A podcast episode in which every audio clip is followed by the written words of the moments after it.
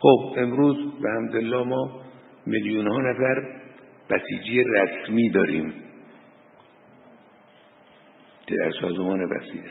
میلیون ها نفر بسیجی غیر رسمی داریم.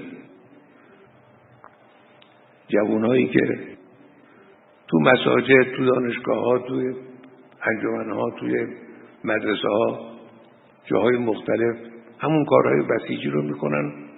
بسیجی هم در واقع متا بسیجی رسمی نیستن تو سازمان بسیجی نیستن.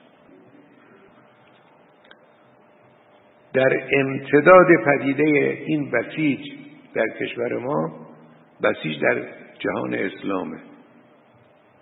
میلیون نفرم در جهان اسلام ما بسیج داریم. بسیجی که زبان ما رو نمی‌فهمن ما هم زبان اونا رو نمی‌فهمیم. اما زبان دل ما و دل اونها یکیست در کشورهای مختلف. این هم از برکات بسیجه